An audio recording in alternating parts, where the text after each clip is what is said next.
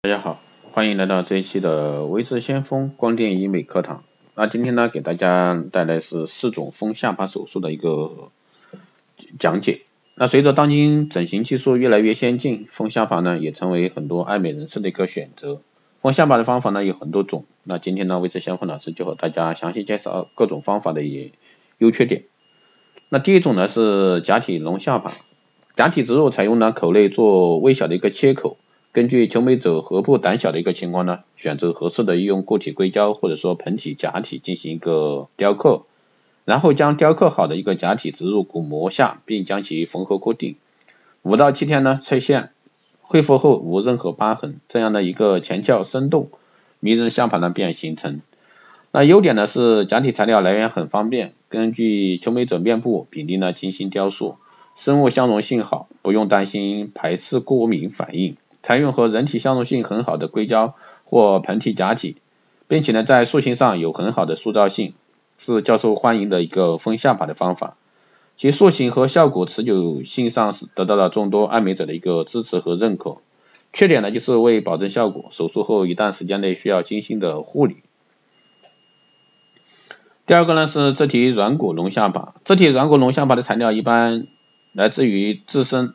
内部软骨，这里的软骨大小适合做下巴垫高手术。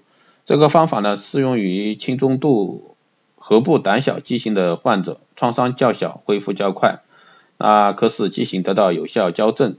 优点呢，就是材料来自自身，不会造成排斥反应，也不会，也不容易造成感染。手术过程当中，将结下的骨质塑形后移植于颌部，这样的有效的改善面部形状。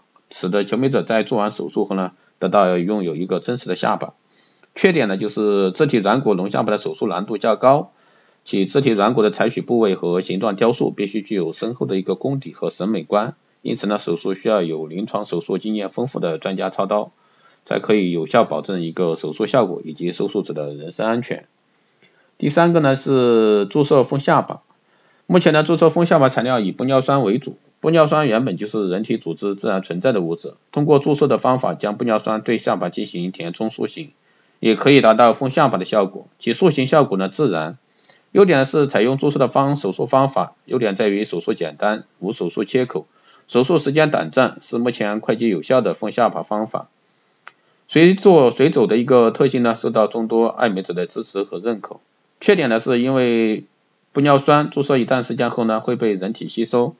所以说不如假体丰下巴效果持久，但效果呢一般能维持在六到十二个月。其玻尿酸丰下巴是可以反复注射的，这样就可以保持丰玻尿酸丰下巴的持久性。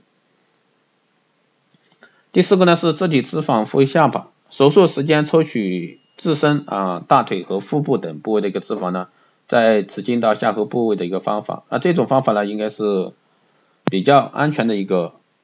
由于自身脂肪，所以说不会发生排异反应，而且呢不开刀也不用手术，做完可以正常工作生活。使部分脂肪颗粒呢会被吸收，所以说一般需要进行二次注射。优点呢就是自体脂肪丰下巴是利用自身是利用身体自身的一个优质脂肪进行移植，从而达到丰下巴的目的。安全性上呢可以保障。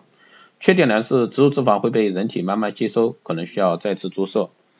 那四种丰下巴的手术方式呢各有优势，那各位呢可以根据自己的实际情况来选择。不过最重要的还是要去正规的医疗机构做。